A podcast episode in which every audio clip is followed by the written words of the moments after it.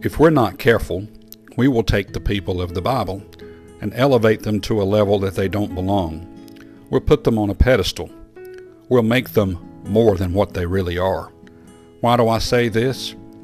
Listen, all these people of the Bible, with the exception of Jesus, they were all just humans like you and I. They made the same mistakes, made the same choices, had a lot of the same questions, went through a lot of the same troubles and difficulties. But yes, their name is written in God's Word. So, of course, we can assume that they had a special place in the, li- the life of the Lord. But guess what? So do you. Even the strongest of the strong, and even the most elite of the elite, had questions. Nicodemus was one of those men. John chapter 3, verse number 1 There was a man of the Pharisees named Nicodemus, a ruler of the Jews. The same came to Jesus by night and said unto him, Rabbi, we know that thou art a teacher come from God, for no man can do these miracles that thou doest except God be with him. Nicodemus almost had it right, but he still had some questions, and Jesus was willing to answer.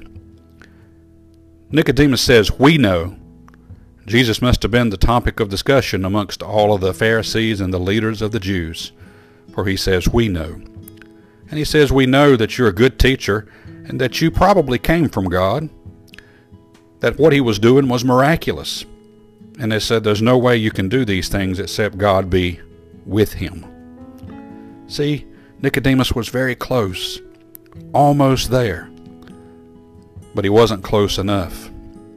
Jesus answered him and said, Verily, verily, I say unto thee, except a man be born again, he cannot see the kingdom of God. That confused Nicodemus. He couldn't figure out this born again issue, but Jesus was patient.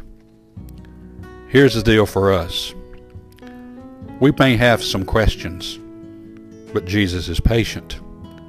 We may have some misunderstandings, but Jesus is ready to enlighten us. We may have doubts. Jesus is ready to help us overcome them. Just as he spent time with the leaders of the leaders in the Jewish nation of Israel, he will spend time with you. Don't give up. If you're not quite sure, ask the one that knows. Call upon the name of the Lord, the Bible says, and thou shalt be saved. May God bless you and have a wonderful day.